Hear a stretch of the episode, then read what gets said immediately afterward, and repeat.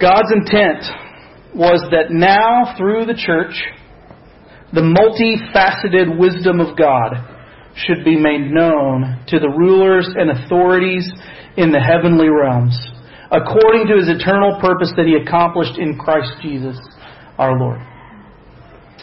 I love the church, but the church drives me crazy.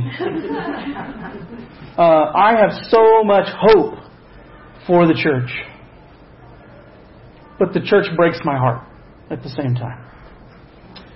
This past fall, we were a few of us were able to uh, interview some of our friends from a board gaming group at the Alamo uh, Draft House in Richardson. A bunch of us meet there every Sunday night for games, and I was doing this school project that required me to do some culture study, and so we thought we'd have some conversations with our our friends there, um, particularly to interview them about what makes the draft house, this board game group, a meaningful experience because there really is something significant there in the relationships that people have with each other, a sense of belonging and connection. And so we ask general questions about uh, community, about relationships, about commitment, and just a little bit of inquiry about spirituality.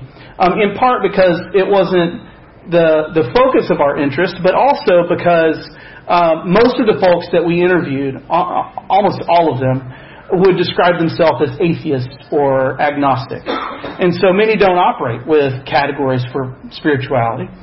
But what was fascinating was that even, even a very general inquiry about spirituality in almost all of the people we interviewed surfaced stories of religious trauma. Uh, we didn't solicit these stories. We didn't go asking for like, how has the church hurt you? Uh, but but all we had to say was, how might this connect to spirituality? For them to say, let me tell you some stories about spirituality. Uh, that that got our attention. Uh, one of our friends, uh, she told me about an experience that she had.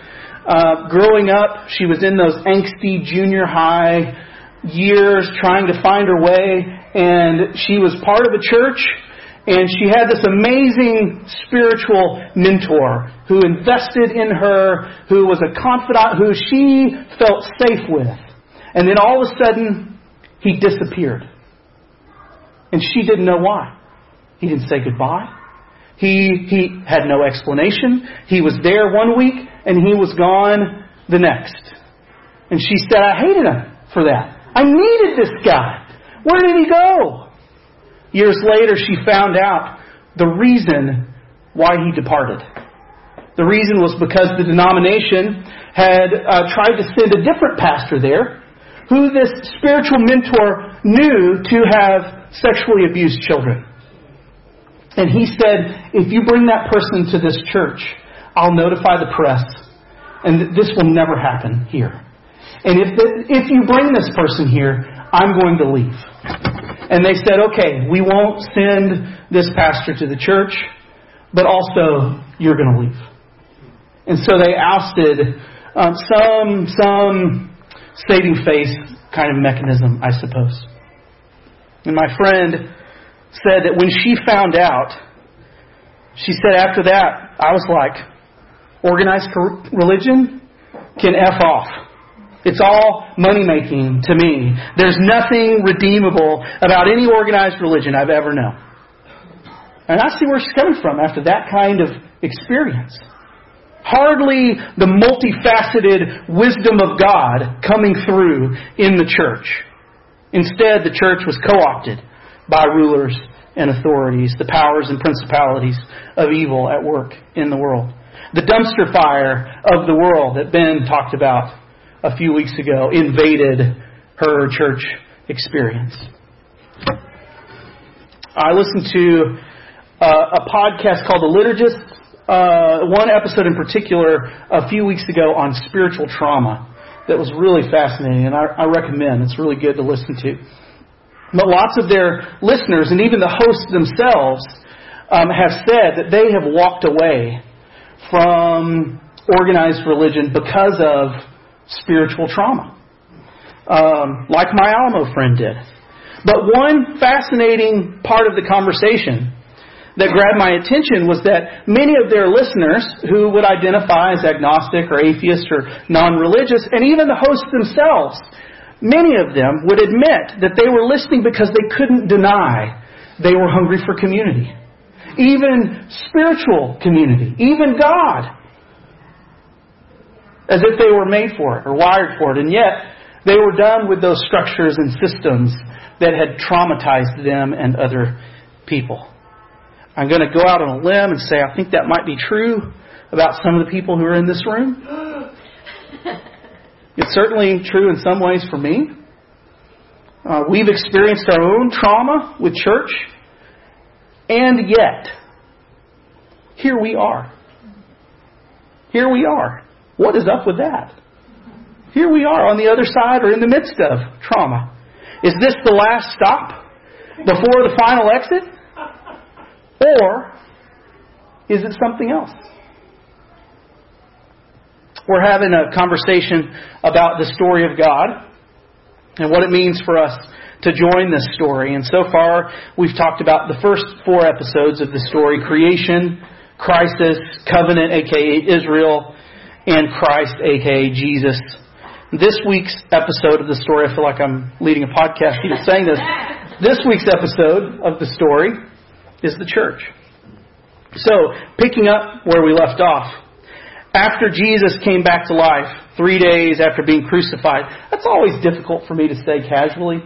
Like, so Jesus was killed, crucified, 72 hours later, surprise! He's alive again. He was dead, he came back to life.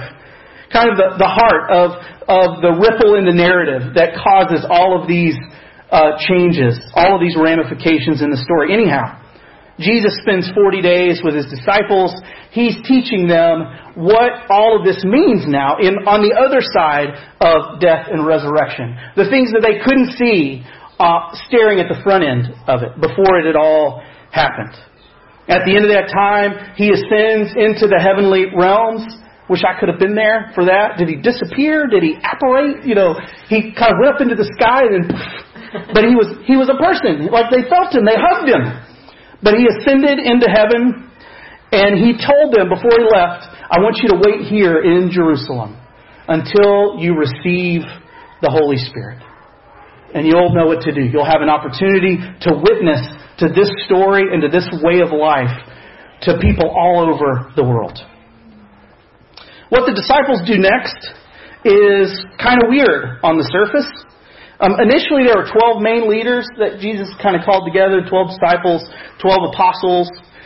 And um, you, you might recall from the story that one of those disciples betrayed Jesus, Judas, and then hung himself uh, afterwards. And so they were down to 11. But for some reason, they decided that, that they were incomplete. Like, there can't just be 11 of us. We need to replace the 12th. And so they have this whole process by which they find the person who will be the 12th and thus com- complete kind of their leadership team for this new thing. And that's, that seems weird, but it's significant because of where, their story, where they came from. There were 12 tribes in Israel, and Jesus chooses 12 men uh, as a symbol that he's connected to what's happening in Israel. And so these, these apostles, these folks, feel like we need a 12th because our anticipation is that God is up to something with Israel. God is about to, God has done, and God is going to do something new in and through Israel. Not long after was Pentecost, one of Israel's holidays. Jewish folks were scattered all over the world, Africa and Turkey and Greece and Italy. They would, they would ascend to Jerusalem. They would, they would pilgrim, a pilgrimage? They would, what's the verb for that? They would pilgrimage to Jerusalem. They would go on journey. They would go on pilgrimage. Uh, and they would worship at the temple. They were all there together. I mean, there are hundreds of thousands of people that are around, and it kind of focuses on sacrifice and worship at the temple. And in the midst of all of that, as the disciples, the apostles, the Jesus people are there, they start speaking out in all of these different languages, none of which they knew beforehand. And the folks that are there at the temple from all over the world are like, somebody's speaking my language. It's got like a little Galilean dialect to it or something. You know, what is, what is going on? And it gives Peter, one of the twelve, an opportunity to talk about the story of Jesus and what's happened in the death and resurrection of Jesus to make Jesus the King, the Messiah of Israel. And even to talk to people about how how love and forgiveness and healing would come through him. And so thousands of Jewish folks give their allegiance to Jesus in this Pentecost day. They give their allegiance to His way of love and they're ritually washed. They're baptized at the temple grounds as a public declaration of their new allegiance. And all these new Jesus followers formed communities together in houses around Jerusalem. They prayed, they fellowshipped, they, they lived out Jesus' way of love through their sharing, through their care for each other. They believed that in their life together, this new world that Jesus initiates through his new life is like being extended through them, through their existence as these little communities. And those folks that came from Africa and Syria and Turkey and Greece and Italy, as they go home, they do the very same thing. They take this new message about Jesus, the Jewish Messiah, with them and organize in communities in their synagogues around folks who are, who are scandalized by the story of death and resurrection, by the story of God doing something new in Israel. In Luke's telling of this story in Acts, he connects what happens at Pentecost to a prophecy that one of Israel's prophet, prophets many centuries before Joel talked about. He said, At the end of time, uh, in the end days, when God starts to make everything new, the way we'll know, the signal will be that God will pour out God's Spirit on all flesh, on all people, young and old, rich and poor, um, little kids and older women. Everybody will become a prophet because everybody will be filled with the Holy Spirit. And Luke says that's what started to happen at Pentecost, at the temple in Jerusalem that day. Some who tell this story would say that what happened on Pentecost was the birthday of the church. Happy birthday! But that's not exactly right. What happened that day was the renewal of Israel.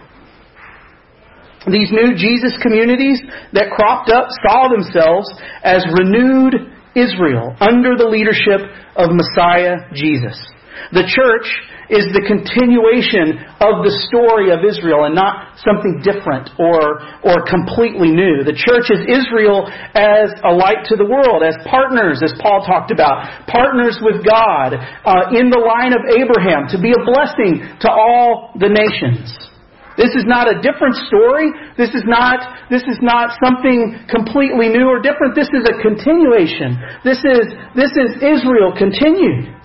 These Jewish communities naturally thought that all this good news of forgiving and healing for Israel and the Jewish people was a witness to the world. But you saw that, did you see that Isaiah 60 text that we read? Kind of the idea of that is like Israel is this amazing, glorious expression of the goodness of God, and everybody comes from all the nations to see it.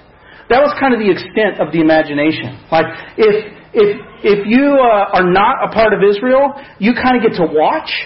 Maybe there's some processes for you to kind of get on the outside of that, but really this is about Israel. That was a common expectation, probably even among the Jesus followers.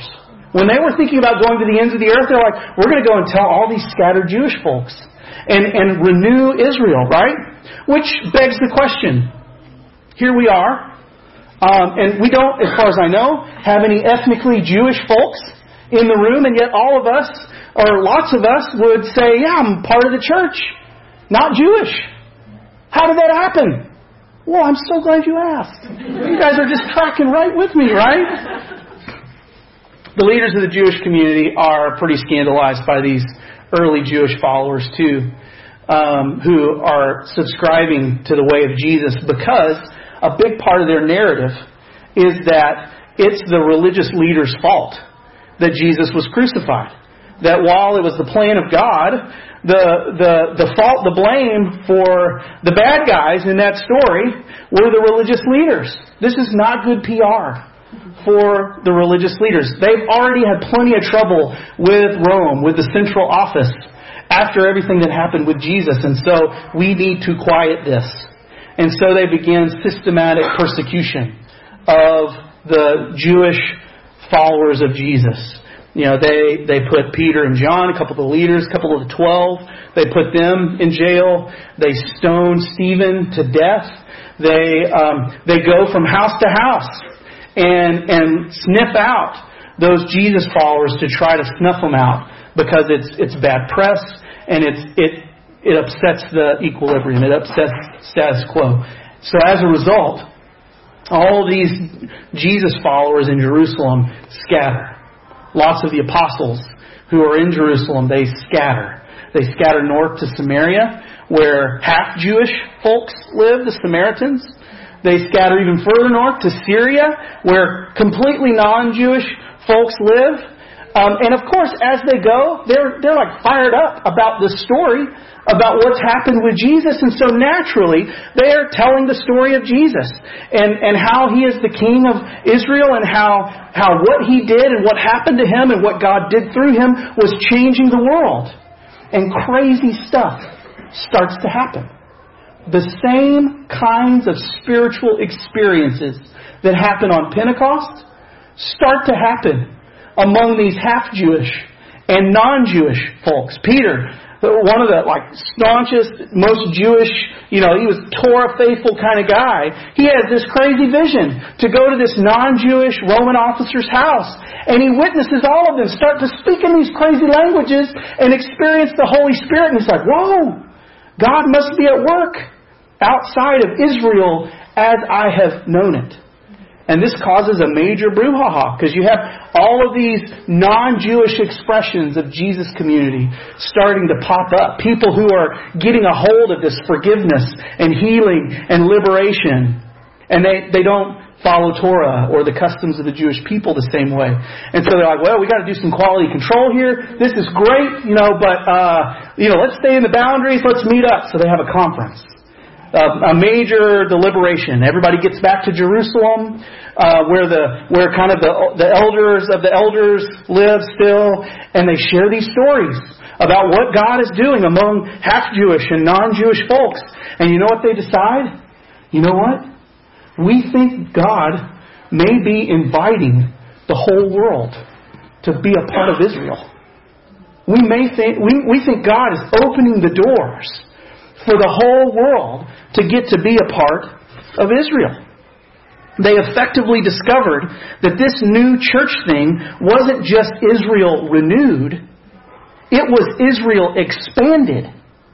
Expanded to include all people and nations, both Jewish and non Jewish. Anybody who gave allegiance to Jesus and to the way of love that, that Jesus uh, chartered and pioneered, anybody could be a part of it. This is the way that God would extend the blessing of the promise of Abraham to everybody that was in the world.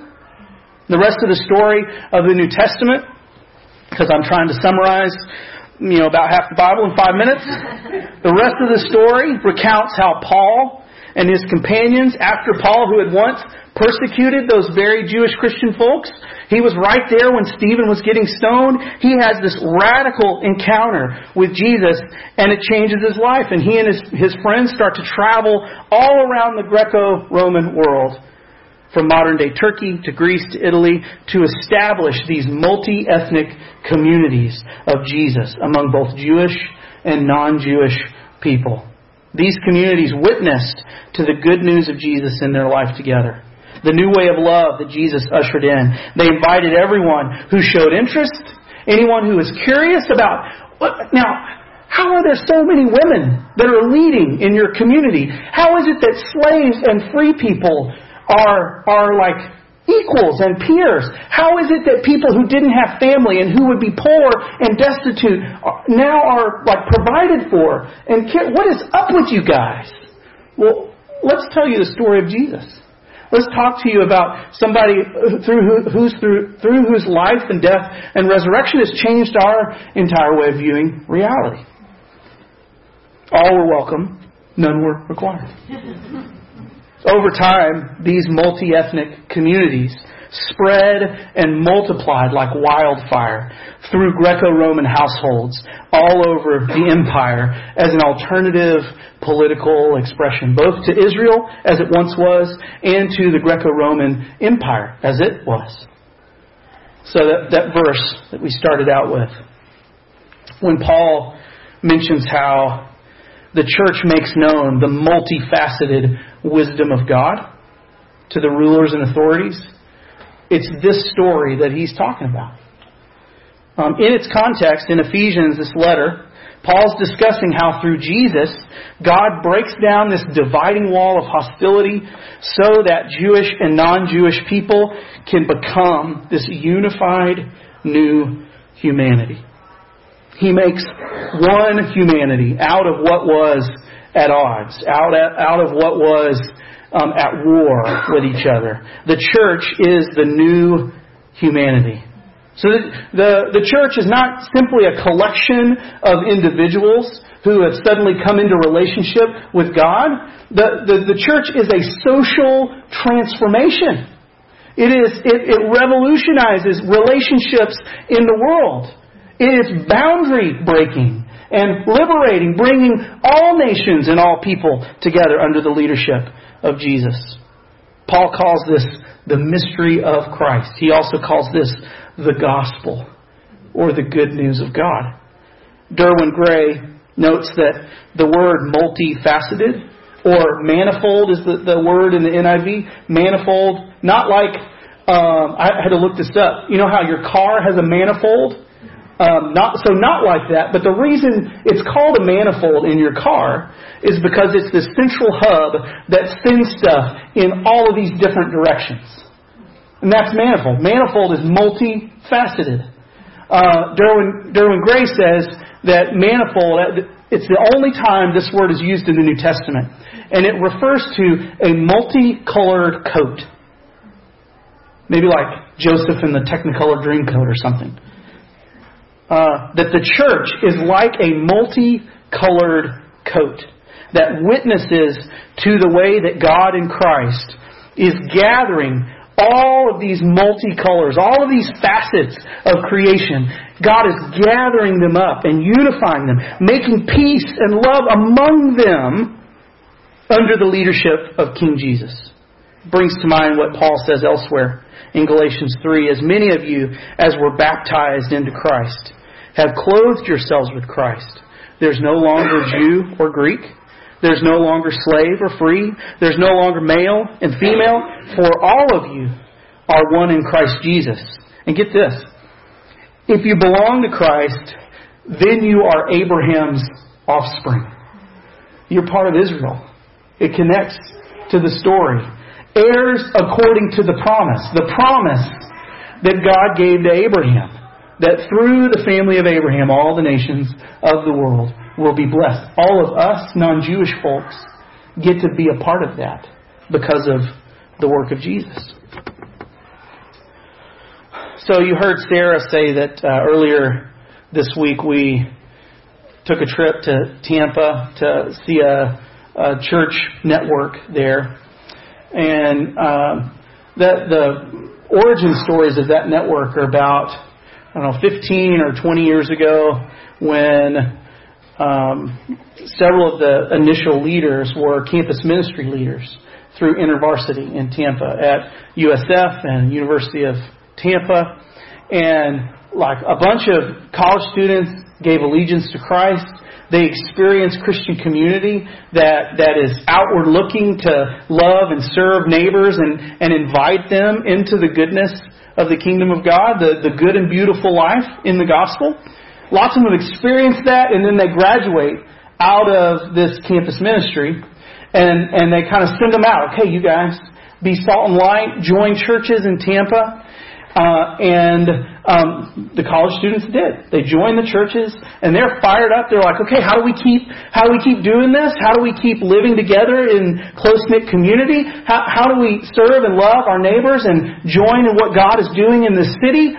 And so they took those questions to these churches in Tampa, and the churches in Tampa said things like, well. Uh, you know, you could you could be an attendant in the parking lot, uh, or you know, could, like hand out flyers when people come to our worship services, and they were terribly frustrated by that. Like, you think?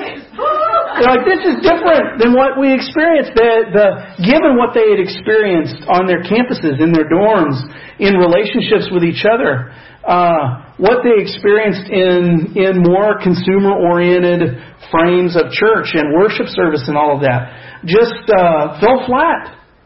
They're like, we, we, uh, we're frustrated. Like, this doesn't feel like we don't get to play and participate the way that we did when we were in college.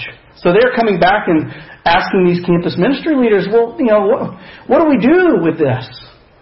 So they began to dream about what's a way that we can empower these missionary leaders to go out and start expressions of the church all over the city that connect to their neighbors that they're meeting. And to let Jesus lead them into that and just to give them permission to do it and help them to feel like they're a part of the church and that they're continuing this story that we're talking about this morning.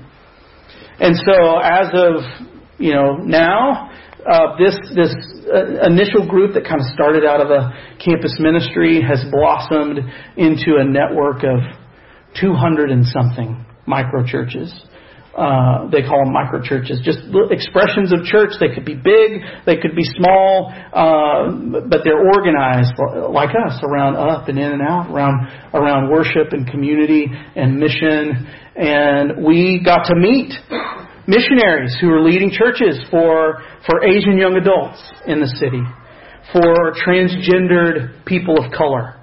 For there's one awesome group called Mama Africana for young black women who are trying to find their way as followers of Jesus in the city. For, for women, there's another group called Created that's actually uh, grown into its own nonprofit that serves women in prostitution. It also serves other women who've been sexually assaulted in various ways. They they have micro churches for people in poverty and homelessness, for middle class suburban parents. For they have recovery houses for men who are recovering from addiction to uh, to alcohol or to drugs. I was stunned and, and, and overjoyed to find out that two thirds of their network, two thirds of these 200 plus micro churches are led by women. How cool is that? Holla. That's right. All the ladies shout out. All these different kinds of people are brought together in this beautiful unity. It's a living picture of the multicolored wisdom of God. It's by no means perfect. Um, it's got its problems and flaws, as we could see, as they would admit. After all, they're broken people, just like us.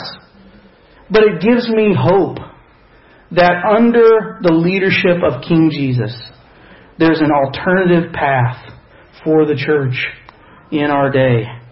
A church that doesn't dole out spiritual trauma, but rather channels the life and peace and love and wholeness of King Jesus.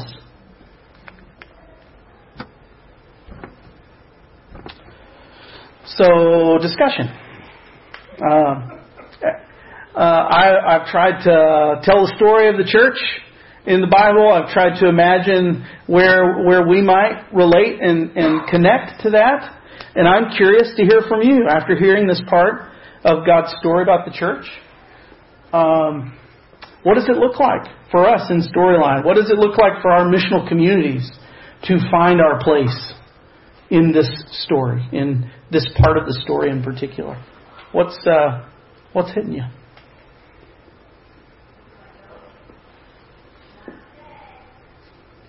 I want to start with accompanying you and Oh, stop it, John. In, in, in brilliantly presenting the complicated, crazy New Testament in a, in a few minutes.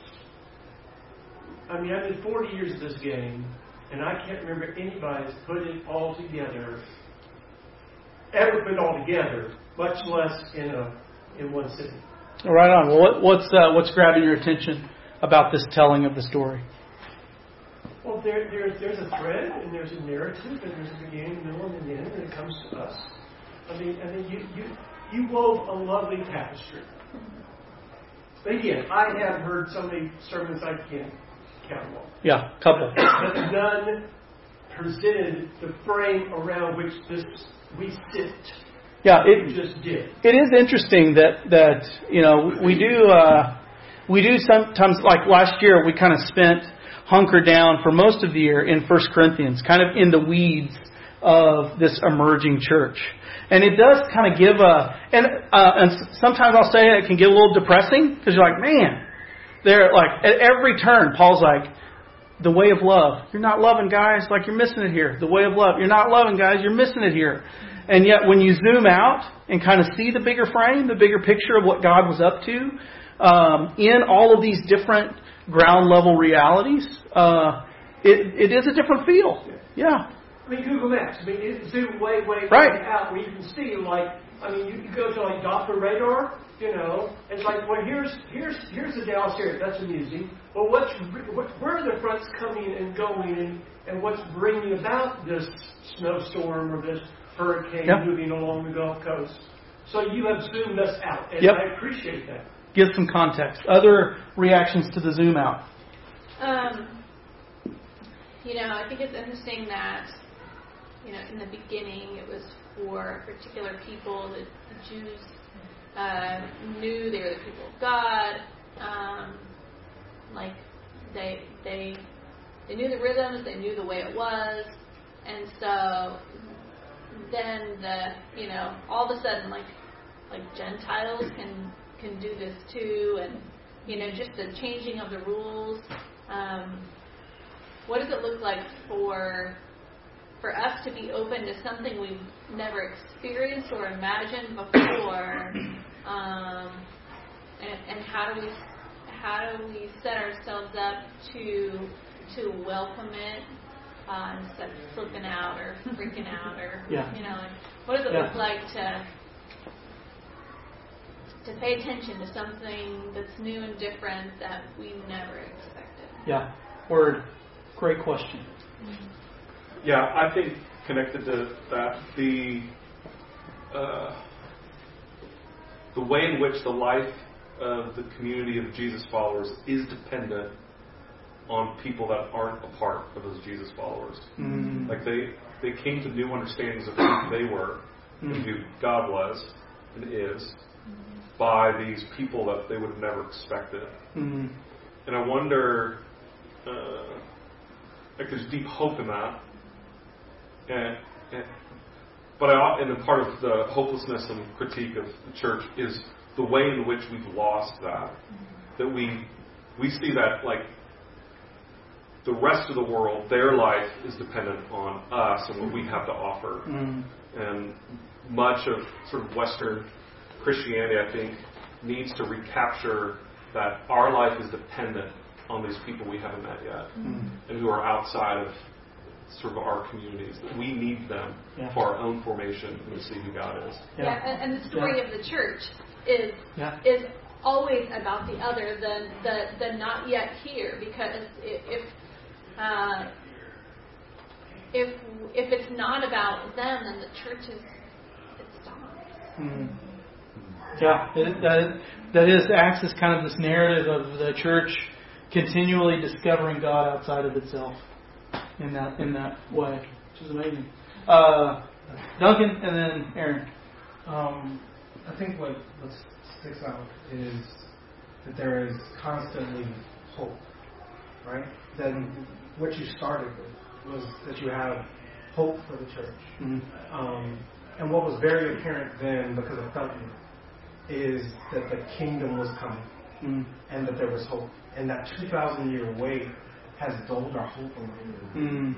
And so I, I the thing that, that really captured me as you as you talked was that God is just as present now as he as he was when it was Pentecost and everyone was flabbergasted at how amazing God was to be able to hear in their own languages. But that there are still things going on now in the church that are flabbergasting people and capturing people's hearts. And we can get so close to the church that we become familiar and see all the negative sides of it because it carries a lot of that. Mm-hmm. But we miss the miracle of the the child who has who who has family that aren't just their parents and they get raised up in the church. Mhm. Or we we miss some of those intimate moments because we we've gathered this two thousand year baggage of. But I thought the kingdom was coming. Mm. Yeah, how do we uh, how do we hold? Uh, we've got to have space to hold the trauma. Um, but I guess part of the ramifications of the story too is how do we hold space for the hope too, and, and hold those together Yeah. because they're both true. Yeah. Yeah, Metcalf? I uh, I was really s- s- the, the word that stands out to me is mystery Mm. from this text, and I like when Paul says the church is God making plain the administration of this mystery of God. Like, uh, okay, so this is like the end of the mystery, and I'm kind of picturing like myself as part of a, a member of the church my entire life. Like sometimes, like I'm reading through this mystery novel, and the end comes, I'm like, nah, that's it. Like the church, like, that's it. That's the big revelation. Like this, you know, bad coffee drinking group of people that come. Like that's the big thing. but it, but then it's followed up with this is the manifold wisdom of God, as you hmm. said. So it's like this thing which seems so plain, and the administration of it seems so plain, hmm. is part of this plan that Paul beautifully says in Ephesians 3 reaches from Israel to the heavenly realms, to Yeah. the space we've never seen. Hmm. And it's like this kind of connecting manifold, this kind of Yeah. this kind of conduit between this, you know, this group and, and the heavenly realm, and it's all here under this mystery. Mm. And sometimes, you know, we bring our own baggage into it, of course, and this mystery falls flat on its face at times and does a poor job of administering this this news this news of God, but it is still His peace. Mm. So when I'm hearing this, I'm just thinking my imagination for what the church could be Mm. is often so small because it's so localized to what I've always seen it to be. hmm Yeah. Yeah. Right on. Last one, John. Uh, I was born in 1953. In the 50s, uh, Billy Graham was hot, hot popping, and busting people big, and we busted in the Springfield we all read together the same thing. And so becoming a Christian was, was fitting into the, this mold. There was a Baptist mold and the Methodist mold, Church of Christ mold, and that's even the Christian, thank you. And we mm-hmm. had three major stations at PBS, which was not really a station, a network. You know, and now we have what, 90 bajillion options, right? And like in cookbooks, there was the Betty Crocker cookbook. That was it. You cook, you use that cookbook. That's it. That's all American cooking. Now, what? 85 bazillion different ethnic. So, so, so what they do in Tampa, they're speaking a language. They, they, they're taking the cable TV situation to where the transgender people will hear the good news in a way they can resonate with. They'll have to get into the the Sunday school quarterly. We're all going to take this spin on on on Psalm 23 because Joe, big shot, you know, who's got you know gray hair and. and he, he told us how what it really means, you know. So we're going to all, you know, parrot that. So, so the manifold, Mm-hmm. so, so the manifoldness Mhm. of the multiculturalness and the pluralityness is kind of like the U.S. has changed, and the church is going, well, I don't know. Yeah, you know, I think for it, part of what it means for us too, as a um, as a community, and I think it it, it can apply to um, to race, to economic status, to gender, but um, how is the the Holy Spirit, how is the the leadership of Jesus breaking those boundaries within our own community, within our own missional communities? How are we opening ourselves across those boundaries? Because that's what Jesus is doing in the world. How do we participate in that? I said last one, but then Julie raised her hand. I all, I have to say yes to Julie um, for fear of my life. Yeah, That's wisdom. Yeah, yeah. Right on it. You know, No mystery there. right on. Making it plain. yes, ma'am. I, I sat in this Christian women's conference this weekend and heard a lot of stuff that I was like, hard pass. But then this girlfriend, International Justice Mission, got up and talked, and y'all probably are vaguely familiar with what they do. Um, and she just talked about you know, their their goal is to end slavery, specifically of kids all over the world. And then going out and how many just overwhelmingly discouraging experiences they have. They get burned by people they've paid to go free people. You know, they keep the money and they run. They, you know, they figure out one way to cut off an arm of the leg or whatever, and and the arm of the beast, and then another one grows right back. You know, she said, you know, for every five people we have working to end child slavery, the FBI would tell us there's 750,000 more online right now working against us. Mm-hmm. I like how overwhelming that is. And she's like, but you know, what? we just keep going. We just keep sending people out. We keep trusting people to go do good in the name of Jesus because we believe that the kingdom is not this little circle that we've built around ourselves in the Western church, but that the kingdom is far reaching and it's going to be messy and it's going to be discouraging. And if we give up, then we've made it about ourselves our own experience and not about um, the experience of the manifold wisdom of God. And I just kept holding on to that because, like, man, you get so discouraged. Like, you know, these people just keep telling us negative stories of church and negative stories of church. And, like, for every one good story, you have all these negative stories. And you just think, like, man, I, I got to somehow have this more aerial view of of what it means to live out the kingdom. Otherwise, you just, you know, if you don't have that vision of hope, then you're just looking very linear and it's very discouraging. Word. Well, um, let, let's pray on this. Uh, we got a few minutes for our mission prayers. Um, one thing I really appreciate about our prayer time in Tampa is that they were like, we don't really pray for the underground. That's what they're called. We just pray like Jesus. Would you like come and be present with us? Like, can we have more of you, Jesus? Can we know you better? Can can we hear your voice better? Um, would you just like come and be King and Lord? And we'll be okay if you do that. Um, so maybe there are the, those kinds of prayers. I mean, the prayers for what's going on in our community um, is legit as well. Uh, but any ways that you feel um, a, a prayer bubbling up in your heart that we would experience the kingdom of God on earth as it is in heaven, um, you're you're free to come and pray that prayer for the next few minutes.